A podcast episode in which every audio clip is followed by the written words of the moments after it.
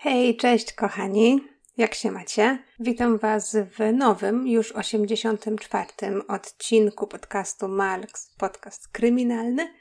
Zanim zaczniemy, bo dzisiaj mam historię sprzed czterech lat o zaginionej dziewczynie. Dwa ogłoszenia. Pierwsze z nich związane jest ze sprawą, yy, o której Wam opowiadałam w odcinku siedemdziesiątym ósmym, mianowicie zabójstwie Lindy Sue, która została brutalnie zamordowana w roku tysiąc dziewięćset siedemdziesiątym piątym i tak naprawdę do chwili obecnej, czyli do roku dwa tysiące dwudziestego drugiego, nie było wiadomo, kto to zrobił i dlaczego. Były jakieś podejrzenia, ale ym, no, n- n- nic nie było wiadomo. Jeżeli chcecie, to albo sobie teraz przewincie do początku historii, której będę dotykać dzisiaj. Jeżeli nie chcecie wiedzieć, co się wydarzyło w tej sprawie, zawsze w opisie załączam czasówkę, kiedy faktycznie zaczynam opowiadać o sprawie z dzisiejszego odcinka. Jeżeli chcecie, możecie się wrócić do odcinka numer siedemdziesiąt osiem, jeżeli jeszcze nie odsłuchaliście, i potem tutaj przejść. To właściwie chyba będzie miało najwięcej sensu. Już nie przedłużając, Lindy Sue zamordowana została poprzez dziewiętnaście ran kłutych. Znaleziona została leżąc na podłodze w swoim mieszkaniu. Dziewczyna niedawno wyszła za mąż, szczęśliwie zakochana. No i no, więcej szczegółów w odcinku siedemdziesiątym ósmym, ale dzisiaj chcę Wam powiedzieć, że po tylu latach w końcu znaleziono sprawcę. Daje to nam takie wrażenie, czasami jak opowiadam o sprawach niewyjaśnionych, zabójstwach albo zaginięciach, takie sprawy, które wydarzyły się powiedzmy ćwierć wieku temu, no to zazwyczaj myślimy, że one już się nie rozwiążą, że nic nowego się nie pojawi w tych sprawach, a tu proszę, sprawa Lindy Sue daje nam tą małą iskierkę nadziei. I tak. W tym roku, w dwa tysiące dwudziestym drugim, władze Pensylwanii aresztowały niejakiego Davida Sinapoli z Lancaster County. Tak jak mówiłam, prawie czterdzieści siedem lat po tym, jak Lindy Sue została zamordowana w swoim mieszkaniu. Do aresztowania doszła w wyniku pracy genealoga genetycznego, pani CeCe Moore, która w grudniu roku dwa tysiące dwudziestego otrzymała od władz próbkę D N A z miejsca zbrodni. CeCe Moore prowadzi nowatorską kryminalistykę opartą na D N A i stwierdziła, że D N A, które dostała od policji, należy do kogoś, kto ma członków rodziny imigrantów z Włoch. I teraz tak, w chwili śmierci Lindy Sue w okolicy mieszkało około dwa i pół tysiąca włoskich imigrantów. Moore zawęziła tę pulę, korzystając z różnych źródeł, takich jak archiwa, media społecznościowe, i przekazała władzom następne wskazówki. Potem policja zaczęła śledzić podejrzanego i przechwyciła kubek, który podejrzany wyrzucił gdzieś na lotnisku. Pobrali D N A, przeprowadzono test i okazało się, że ślady na kubku z kawą idealnie pasują do śladów znalezionych w tysiąc dziewięćset siedemdziesiątym piątym roku na miejscu zbrodni. I w tym momencie sprawa skazania za zabójstwo została uruchomiona i dużo wskazuje na to, że David Sinapoli jest mordercą. I być może władze zamkną sprawę Lindy Sue, tego życzę jej rodzinie, a nam pozostaje takie pocieszenie, że nawet pomimo tego, jak myślimy, że może już policja przestała szukać, przestała śledzić, to jednak sprawy czasami idą do przodu i rzadko, bo rzadko, ale zawsze kiedyś, czasami można spotkać jakieś szczęśliwe rozwiązanie sytuacji. Także tyle ode mnie w sprawie ym, morderstwa z odcinka siedemdziesiątego ósmego. Teraz jedno ogłoszenie. Wiem, że mnie nie było długo, ale patrzę. Słuchajcie, co ten odcinek ostatni, osiemdziesiąty trzeci, tak słabo wypadł? Proszę Was, jeżeli nie słuchaliście, tam jest super sprawa Petera Bergmana. Ciekawa. Nierozwiązana, nazywa się e, Śmierć mężczyzny, który nie istniał, także zachęcam Was do odsłuchu. A w tym momencie kończę już wywód i zaczynamy, jak zwykle po dżinglu, sprawę zaginięcia Elaine Park.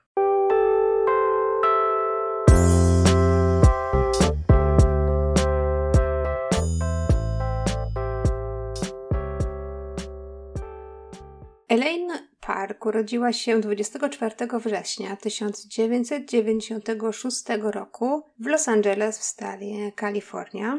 Jej rodzicami byli Ray i Susan Park. Wydaje mi się, że to była para imigrantów z Korei. Elaine miała również młodszego brata, Dustina. Od najmłodszych lat Elaine była żywym dzieckiem, lubiła performance, lubiła występować przed rodziną.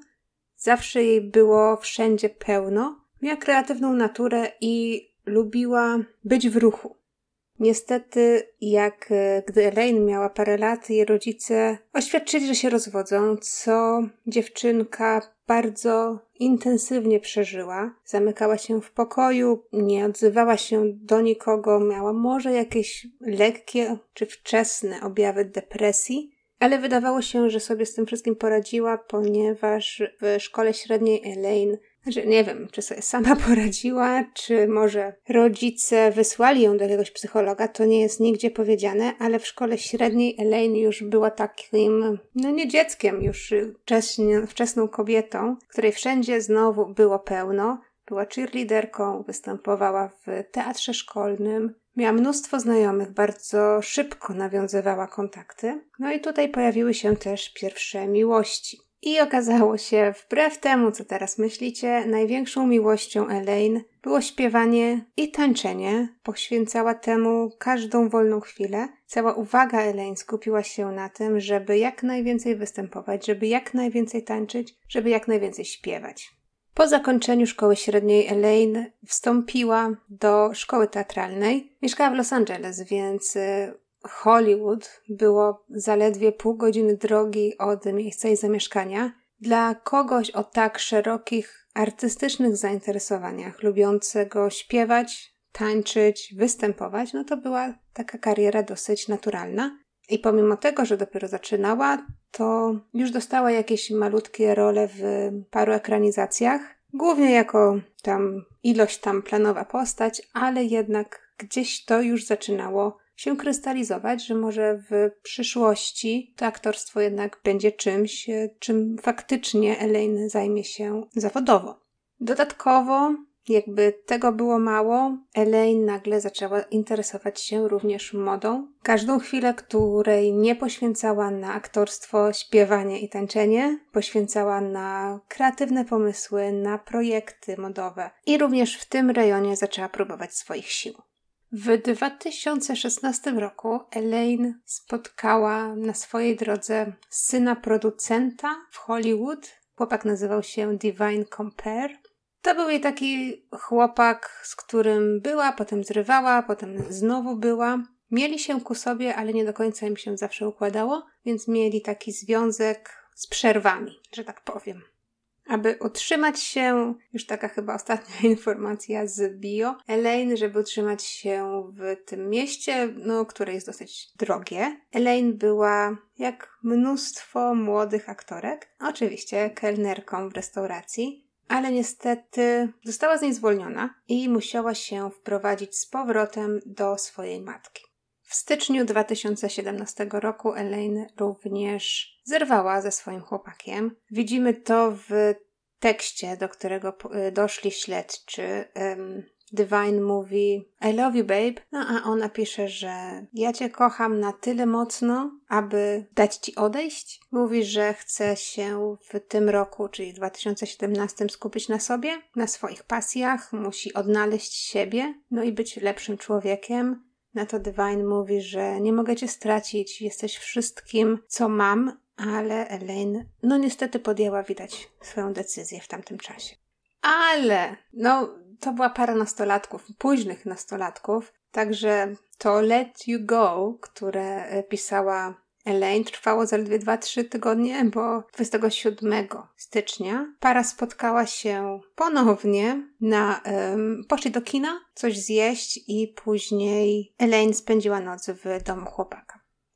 I tutaj pomału dochodzimy do clou historii, ponieważ dwudziestego ósmego stycznia o godzinie szósta zero pięć rano Elaine Park zostaje nagrana przez kamerę monitoringu, jak opuszcza dom, wchodzi do samochodu i odjeżdża w nieznane. Tego dnia Elaine nie odzywa się do nikogo, Jej chłopak Divine próbuje się z nią kontaktować paręnaście razy. Tak samo jej mama, koleżanka Elaine też próbuje się z nią kontaktować, ale Elaine niestety nie odbiera telefonu. Zatem późno w nocy matka Elaine, Susan, idzie na posterunek policji i mówi, że chce zgłosić zaginięcie, na co funkcjonariusze, tak jak pewnie sobie wyobrażacie, pytają się Susan najpierw, ile ma lat córka.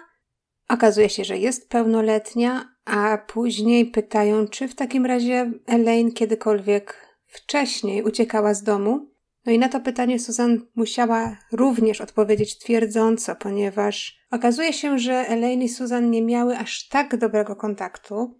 Nierzadko kłóciły się ze sobą o różne sprawy, przede wszystkim o pieniądze. No i Elaine miała tak, także w zwyczaju od czasu do czasu po prostu pojechać w nieznane, nie informując nikogo, robiła sobie taki szybki plan, myśli sobie, okej, pojadę tu i tu, nie będzie mnie trzy dni, wsiadała do samochodu i wyjeżdżała, po czym po paru dniach, czy następnego dnia, czy po weekendzie wracała do domu, wcześniej nikogo o niczym nie informując. Policja zatem dostała takie dwie informacje od matki Elaine i powiedziała jej, okej, musimy czekać, to jest osoba dorosła, osoba nad wyraz samodzielna, skoro wyjeżdżała po prostu od tak sobie jeszcze w przeszłości. Może tym razem zdarzyło się coś podobnego. Godziny mijały, jednak Elaine nie odnalazła się, więc trzydziestego stycznia jej matka dzwoni na policję i mówi, że chce tym razem na poważnie zgłosić zaginięcie córki. trzydziestego stycznia około godziny szesnastej siedemnastej to jest też moment, w którym Ray, czyli ojciec Elaine, dowiaduje się, że jego córka zaginęła. Rozpoczyna się więc śledztwo, wszyscy szukają Elaine, jej rodzice idą odwiedzić rodziców Divine'a, nikt nic jednak nie wie, ani sąsiedzi, ani znajomi, ani nawet koledzy i koleżanki Elaine. I nagle drugiego lutego policja odnajduje telefon Elaine. Sprawdzono po prostu ostatnią lokalizację, w której logował się telefon Elaine. I właśnie w tej lokalizacji, co było około trzydziestu minut jazdy e, samochodem od domu rodziców Divine'a, znaleziono nie tylko telefon Elaine, ale również jej porzucony samochód.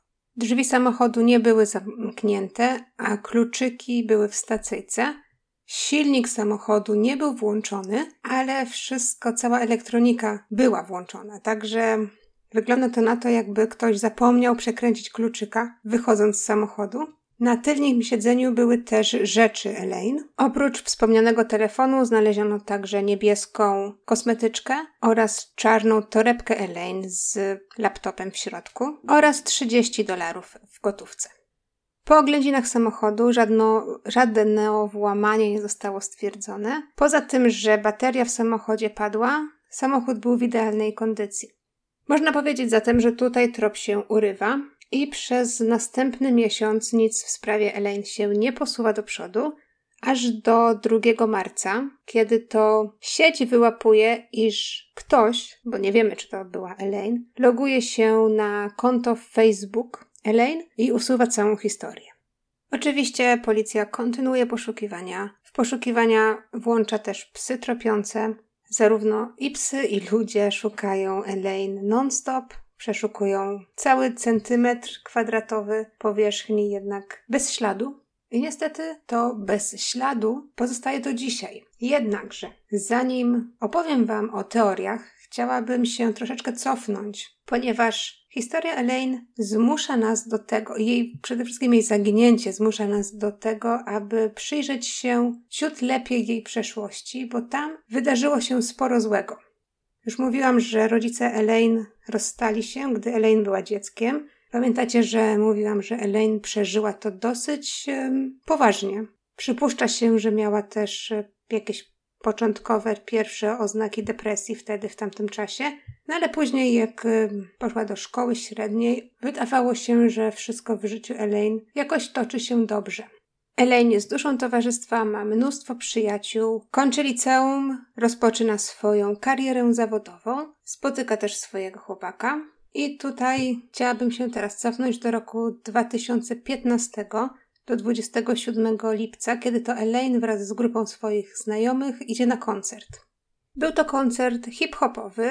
Elaine bardzo lubowała się w hip-hopie, próbowała też nawet swoich własnych rapów, także taki event był bardzo w stylu Elaine, ale niestety nie wszystko potoczyło się tak, jakby sobie dziewczyna tego życzyła. No i wydarzenia, które zdarzyły się podczas tego koncertu, czy już po koncercie, na pewno po pierwsze dodały do, do tych tragicznych wydarzeń w życiu Elaine, a po drugie pewnie otworzyły też już zabliźnione rany po rozwodzie rodziców, bowiem okazało się, że Elaine po koncercie poszła na backstage, gdzie najprawdopodobniej została zgwałcona. Tutaj używam słowa najprawdopodobniej, ponieważ no niestety Elaine połączyła alkohol z Xanaxem, więc nie do końca pamięta, co się jej przydarzyło tamtej nocy. Pierwszych parę dni w ogóle tak jakby to wyparła, w ogóle nic nie pamiętała, ale gdzieś tam po kilku dniach te wydarzenia tamtejszej nocy powoli zaczęły do niej docierać. Dziewczyna jednakże nic nie zgłasza na policję, ponieważ po pierwsze nie jest do końca przekonana, po drugie nie ma żadnych dowodów, a po trzecie chciałaby o tym zapomnieć. Następne tragiczne wydarzenie w życiu Elaine odbywa się rok później, w dwa tysiące szesnastym roku w lipcu, kiedy to Elaine jest uczestnikiem stłuczki samochodowej. Nikomu nic się nie stało, jednak Elaine e, oczywiście, tutaj jest ważne, żeby wam powiedzieć, że pomimo tego, że ona gdzieś tam miała jakieś siniaki czy ob, ob, obdrapania, ruszyła na pomoc ludziom w tym drugim samochodzie. Elaine nie prowadziła, prowadziła samochód jej koleżanka, ale no tutaj jakby nikomu nic się nie stało. Jednakże okazuje się, że Susan, czyli mama Elaine, bardzo się upierała, żeby Elaine zgłosiła się do firmy ubezpieczeniowej, twierdząc, że dostała jakichś większych obrażeń, gdzie to były tylko jakieś siniaki i zadrapania. Ale matka Elaine się upierała, zatem dziewczyna niechętnie, ale zgodziła się na jakieś wizyty u fizjoterapeuty. Złożono także pozew o jakieś odszkodowanie pieniężne. Tu wydaje mi się, że warto jest wspomnieć, iż Susan i Elaine bardzo często się kłóciły właśnie o pieniądze. Tak jak wam mówiłam, Elaine pracowała w restauracji, miała też troszeczkę jakieś tam epizodyczne rólki w filmach, no ale nie przelewało jej się. Tak samo Susan. Um, Susan mieszkała ze swoim obecnym chłopakiem, Jeffem, ale też była bezrobotna. No i wydaje się, że kwestia pieniędzy była w tej rodzinie takim bardzo delikatnym tematem. Wracając do naszej osi czasu, w listopadzie dwa tysiące szesnastego roku Elaine spotyka swojego chłopaka, z którym na początku dobrze się bawi. Wiadomo, na imprezach jest alkohol, to jest też L A, czyli trawka jest legalna. Zresztą Divine to jest syn producenta filmowego, zatem podejrzewam, że jego światek był taki, no, work less, play harder, takiego typu rzeczy. Elaine też się to podobało, bo ona też była taką artystyczną duszą. Chciała się bardziej może też włączyć w ten świat artystyczny. Nie mówię, że była z Divine'em, bo jego ojciec był producentem filmowym, to zdecydowanie nie, ale mówię, że podobało jej się właśnie takie życie wolnego ptaka i takie robię to, na co mam ochotę. Tak, jasne, mam parę tam zainteresowań, próbuję się wybić, ale to wtedy, kiedy chcę. I robię tylko to, co mnie interesuje. Zatem ta praca w restauracji, podejrzewam, że może wypowiedzieli jej umowę z jakichś e, poważniejszych przyczyn, może taka, taka praca nie była dla niej, ona była po prostu kreatywną duszą. I w grudniu dwa tysiące szesnastego roku, tak jak wspominałam, Elaine traci pracę, musi się wprowadzić z powrotem do matki, z którą się non-stop kłóci. Jej związek y, jest taki on and off, także podejrzewam, że również jest burzliwy. Elaine zaczyna też y, nie uczęszczać na zajęcia, no i przy okazji imprezuje, pali trawkę. Wydaje się, że dziewczyna w tym momencie się troszeczkę gubi. To wszystko staje się takim miksem bardzo, bardzo niebezpiecznym. W drugiej połowie grudnia okazuje się, że no, robi taką rzecz, której chyba, nie wiem, no jej zazwyczaj się nie robi, ale usuwa wszystkich znajomych z Facebooka, takich znajomych z, ze swojego dzieciństwa oraz unfollowuje z Instagrama, zatem chce się widocznie może odciąć od, od przeszłości. Ta przeszłość jednak nie chce jej opuścić, ponieważ okazuje się, że również w grudniu Elaine tweetuje u siebie na koncie na Twitterze o wydarzeniach po koncercie. to mniej więcej jakieś półtora roku po tych wydarzeniach ym, i mówi, że ludzie odpowiedzialni wiedzą, co się wydarzyło. Może wtedy szukała jakiegoś outletu, może też szukała, może m- nawet nie szukała, może po prostu łatwiej nie miała z kim się, do kogo odezwać, komu wygadać. I może stwierdziła, że takim najlepszym miejscem są właśnie social media. I tu nam y, czas płynie, tak jak wam wspominałam, w styczniu, trzeciego stycznia Elaine mówi do swojego chłopaka, że chce się skupić na sobie, że już teraz nie ma dla niego czasu i że, że z nim zrywa. Po czym, tak jak już wiemy, trzy tygodnie później wracają do siebie, idą razem na y, kolację oraz do kina. I tutaj jest jedna rzecz ważna. Tego dwudziestego siódmego stycznia, w dzień, kiedy Elaine poszła do kina razem z Divine'em, jej mama Susan przelewa jej dwadzieścia dolarów i od razu mówi, żeby jej te dwadzieścia dolarów oddała przed godziną osiemnastą. Tego samego dnia, około godziny siedemnastej, Elaine odwiedza swojego tatę, od którego dostaje chyba jakieś pieniądze, z tego co wiem, bo to są pieniądze na weekend. Tak to jest nazwane. No i minuta po osiemnastej, minuta po osiemnastej, Elaine dostaje wiadomość od swojej matki Susan z treścią: oddaj mi pieniądze, czemu mi ich, jeszcze tych pieniędzy nie oddałaś, przecież był deadline, minutę wcześniej. Elaine nie odpisuje od razu, bo y, gdzieś tam spotyka się jeszcze przelotnie ze swoją koleżanką, potem spotyka się ze swoim chłopakiem. Około godziny, gdzieś tam po dwudziestej pierwszej odpisuje do matki, że, że odda jej te pieniądze. Na co jej matka minutę później odpisuje: no, lepiej dotrzymaj słowa. I nie mogę tutaj przejść obojętnie. Muszę to skomentować. To jest dwadzieścia dolarów. Nawet jeżeli gdzieś tam masz problemy z pieniędzmi, no to jest twoje dziecko. Nie wyobrażam sobie, żeby moi rodzice kiedykolwiek dali mi dwadzieścia złotych, powiedzmy, czy nawet dwadzieścia dolarów i non stop się o nie upominali. Najprawdopodobniej powiedzieliby: dziecko masz, idź. Nawet, no już jestem w takim wieku, że, że, że zarabiam swoje pieniądze, nawet teraz by mi powiedzieli: masz dziecko, te dwadzieścia złotych, idź, baw się, nie wiem, no cokolwiek. Jednakże mówiłam wam, że rodzice Elaine wychowali się w Korei, zatem tutaj mam um, takie mieszane uczucia, jak to um, tak dosadnie komentować, ponieważ wiem, że kultura azjatycka jest zdecydowanie różna od naszej. Jeżeli byśmy mówili o, o matce z Europy, czy nawet z Ameryki, to mniej więcej bym wiedziała, jak to tak dobitnie skomentować, a tutaj no to, to jest Koreanka.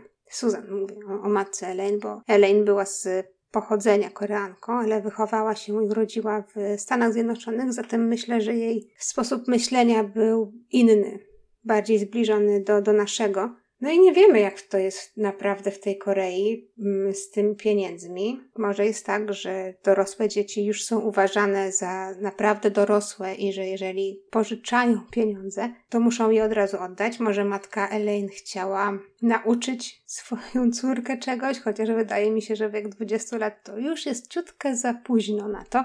No ale jeżeli było tak, jak sobie yy, myślę, w takim sensie, że no, matka żałowała córce dwadzieścia dolarów, to jest troszeczkę dziwne.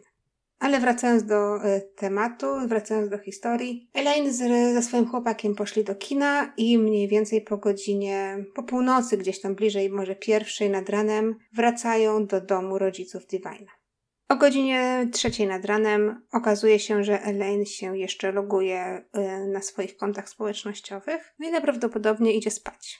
Ale około godziny czwartej nad ranem Divine wtedy już y, to na, na policji zgłosił, że około czwartej Elaine go obudziła w takim lekkim napadzie paniki. Trochę się trzęsła, próbowała sama do siebie śpiewać, do nikogo się nie odzywała, tylko, tylko śpiewała. Była poddenerwowana, no ale udało jej się jeszcze zasnąć tej nocy.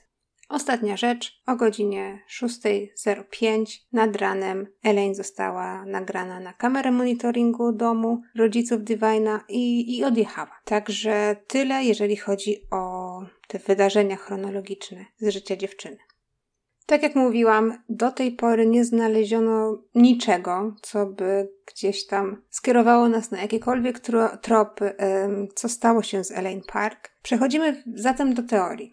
Pierwsza teoria to jest um, teoria, która mówi o chłopaku Elaine, czyli Divine'ie, Motyw jakikolwiek, który Divine mógł mieć, to to, że Elaine chciała z nim zerwać, a właściwie zerwała, potem do siebie wrócili albo nie wrócili, poszli do kina.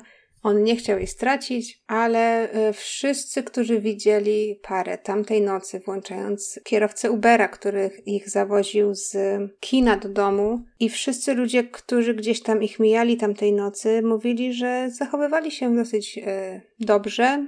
Kierowca Ubera nawet wspomniał, że Divine pytał Elaine parę razy tamtej nocy podczas tej przejażdżki do domu, czy dziewczyna y, czuje się w porządku, że wszystko jest z nią okej. Okay. A Elaine non-stop mówiła, że tak, tak, wszystko jest okej. Okay.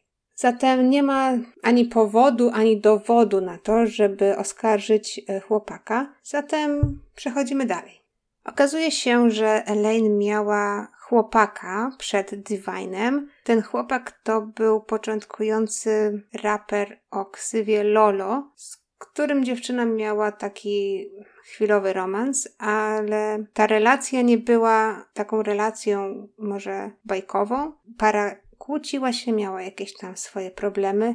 Raper Lolo był też bardzo zaborczy i taki kontrolujący. W pewnym momencie, gdy Elaine z nim zerwała, on nie chciał przyjąć tego do, do wiadomości i próbował się z nią kontaktować parę razy. Jak blokowała numer, to Lolo wykupował następny, kontaktował się z Elaine, nagabywał jej znajomych. Był w przeciągu tego czasu, kiedy się spotykali, także taki incydent, że parę zatrzymała policja i przeszukując samochód Lolo znaleźli broń, która nie była zgłoszona. Elaine nie miała pojęcia o tej broni w ogóle i okazuje się, że Elaine była świadkiem w sprawie, w której oskarżonym był Lolo, i miała zeznawać dosłownie parę tygodni po tym, jak, jak zaginęła. Zatem tutaj jest pewne podejrzenie, czy Lolo miał coś wspólnego z zaginięciem dziewczyny. Istnią jednak tutaj dwie rzeczy, które no jakby przemawiają za, za tym, że chłopak jest niewinny. Pierwsza rzecz jest taka, że Elaine no nie wiedziała o tej broni, którą Lolo posiadał, także jej zeznania wcale no nic by nie zmieniły w sprawie oskarżonego rapera, ponieważ no Elaine wcale ani nie miała pojęcia, że Lolo ma broń, ani nie wiedziała, dlaczego ją kupił, ani za ile, ani gdzie, ani kiedy. Zatem podejrzewam, że Elaine po prostu złożyłaby swoje zeznania, o których i tak policja była już um, poinformowana. No i to no, nic by w sprawie oskarżenia nie zmieniło. Druga rzecz jest taka, że policja i pr- prywatny detektyw razem poinfor- poinformowali Lolo o zaginięciu dziewczyny, a reakcja rapera była taka szczera. Widać było, że był wstrząśnięty tą wiadomością, że przeżywał ogromnie, że zależało mu na Elaine, no i że nie chciał, żeby cokolwiek złego się jej wydarzyło. Skłaniam się tu zatem ku takiej... Um, teorii, że, że ta, ta miłość to była po prostu taka zaborcza, nieszczęśliwa miłość, ale gdzieś tam Lolo był aresztowany, przestał e, nagabywać Elaine i to wkrótce rozeszłoby się i tak po kościach. Trzecia teoria zwraca uwagę na matkę Elaine, Susan Park. Już wam mówiłam, że dziewczyny, właściwie matka i córka, e, często się, się ze sobą kłóciły. Te kłótnie często były o pieniądze, nie nawet o takie sumy jak dwadzieścia dolarów, ale o sumy mniejsze jak pięć dolarów. Matka Elaine też była taką osobą, która zastraszała może trochę córkę, wysyłała jej czasami wredne es em esy. Także dużo ludzi ym, gdzieś tam czuje, że, że, że, że Susan nie była taką matką, nawet nie na medal, ale nad taką matką wystarczającą. Może Elaine się jej bała, może już miała dosyć e, tych wiecznych kłótni, tych sprzeczek, tego nagabywania o pieniądze, tego, że tych pieniędzy brakowało. Susan nie była takim typem rodzica uczuciowym, może nie traktowała swoich dzieci za dobrze. Jedna rzecz jest też dziwna, że około trzech miesięcy po zniknięciu Elaine Susan zaczęła wynajmować jej pokój oraz sprzedała jej samochód. Argumentowała to później tym, że naprawdę nie miała pieniędzy, że samochód nie dość, że stoi nieużywany, to jeszcze trzeba za niego płacić, więc wolała go sprzedać za jakąś tam niewielką kwotę. No i dodatkowo wynająć pokój córki, ponieważ no też jej brakowało pieniędzy. No a żeby wynająć pokój córki, musiała pozbyć się wszystkich jej rzeczy, co wydawało się dosyć dziwne. Wiemy, że no, niektórzy rodzice zostawiają pokoje dzieci nietknięte. W razie gdyby te dzieci wróciły, ci rodzice nigdy się nie wyprowadzają z danego domu, nigdy nie zmieniają numeru telefonu. W razie gdyby dziecko wróciło albo chciało się jeszcze raz z nimi skontaktować na przestrzeni lat. A tu trzy miesiące po zaginięciu córki Susan już pakuje jej rzeczy, już sprzedaje jej rzeczy. Gdzieś tam wyczytałam, że nawet oddała jej koty do adopcji. To jest dziwne. I nie tyle co dziwne, bardzo niezrozumiałe dla niektórych. Czy argument o tym, że Susan brakowało pieniędzy, jest wystarczający do tego, abyśmy my wszyscy uwierzyli, że faktycznie okej, okay, musiała sprzedać ten samochód albo pozbyć się tych rzeczy, bo musiała wynająć mieszkanie? No, no nie wiadomo. Wiadomo zatem z drugiej strony, że Susan się bardzo włączyła w poszukiwania córki, że występowała w mediach, że udzielała wywiadów, zbierała pieniądze na nagrodę.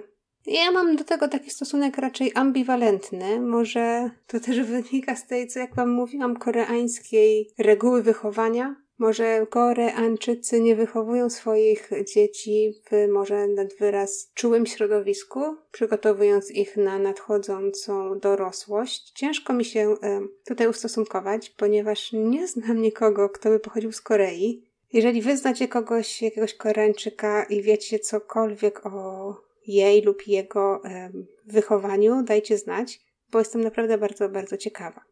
Tutaj natomiast w sprawie Susan Park... Y, No nie wiem, szczerze mówiąc nie wiem, czy mogła jakiej, w jakikolwiek sposób być zamieszana, ale z drugiej strony sobie myślę, po co? Bo się kłóciły o pieniądze, dlatego zniknęła swoją córkę. Nie ma sensu troszeczkę. Kolejna teoria, jak mogła zaginąć Elaine i dlaczego dziewczyna zaginęła, wiąże się po prostu z jakimś nieznajomym.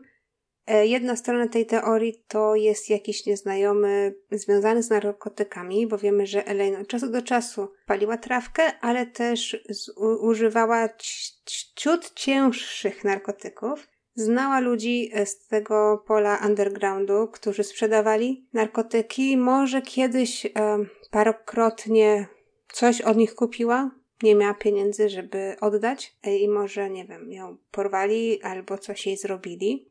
To taka teoria. Druga teoria jest taka, że Elaine wyruszyła sama, wiadomo, jak już wam mówiłam o tej szóstej rano, wsiadła do siebie do samochodu i odjechała. I może wyruszyła z taką potrzebą, żeby jechać i gdzieś się przenieść, chociaż na kilka dni. Mówiłam wam, że Elaine dosyć często, albo nawet od czasu do czasu po prostu spontanicznie gdzieś wyjeżdżała.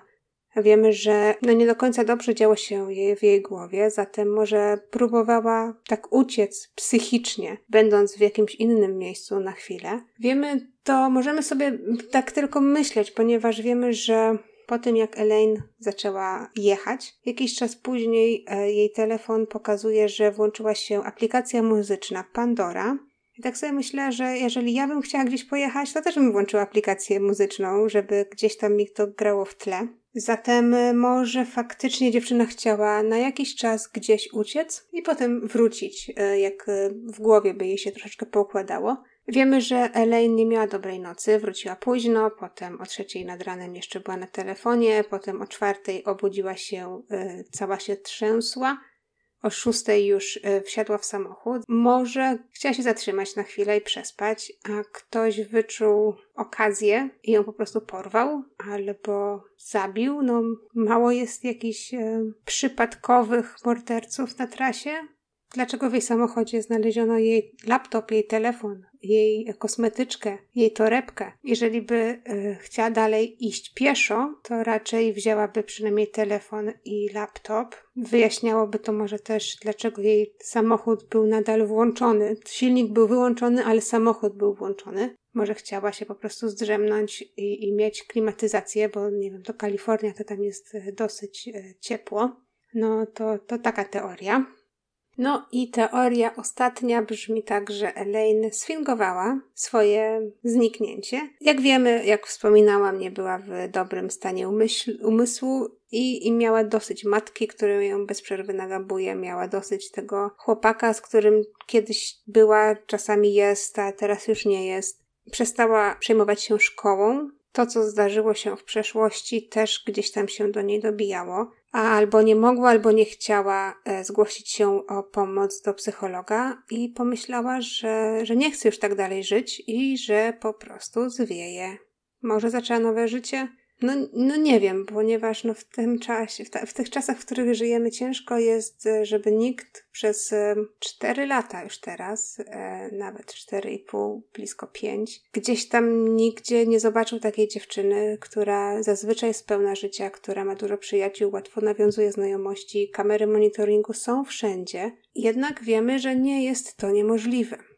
Takie rzeczy się dzieją. Jeżeli ktoś faktycznie gdzieś chce być zniknięty, to będzie zniknięty. Elaine znała bardzo dużo osób z takiego świadka półcieni, z takiego świadka undergroundowego. Zna dużo raperów, zna dużo dealerów. Um, no, mogła się skontaktować z kimkolwiek, nawet nie ze swojego telefonu. Mogła zaplanować swoją ucieczkę. Chociaż też nie wydaje mi się, że to była taka osoba, która dużo planowała z wyprzedzeniem.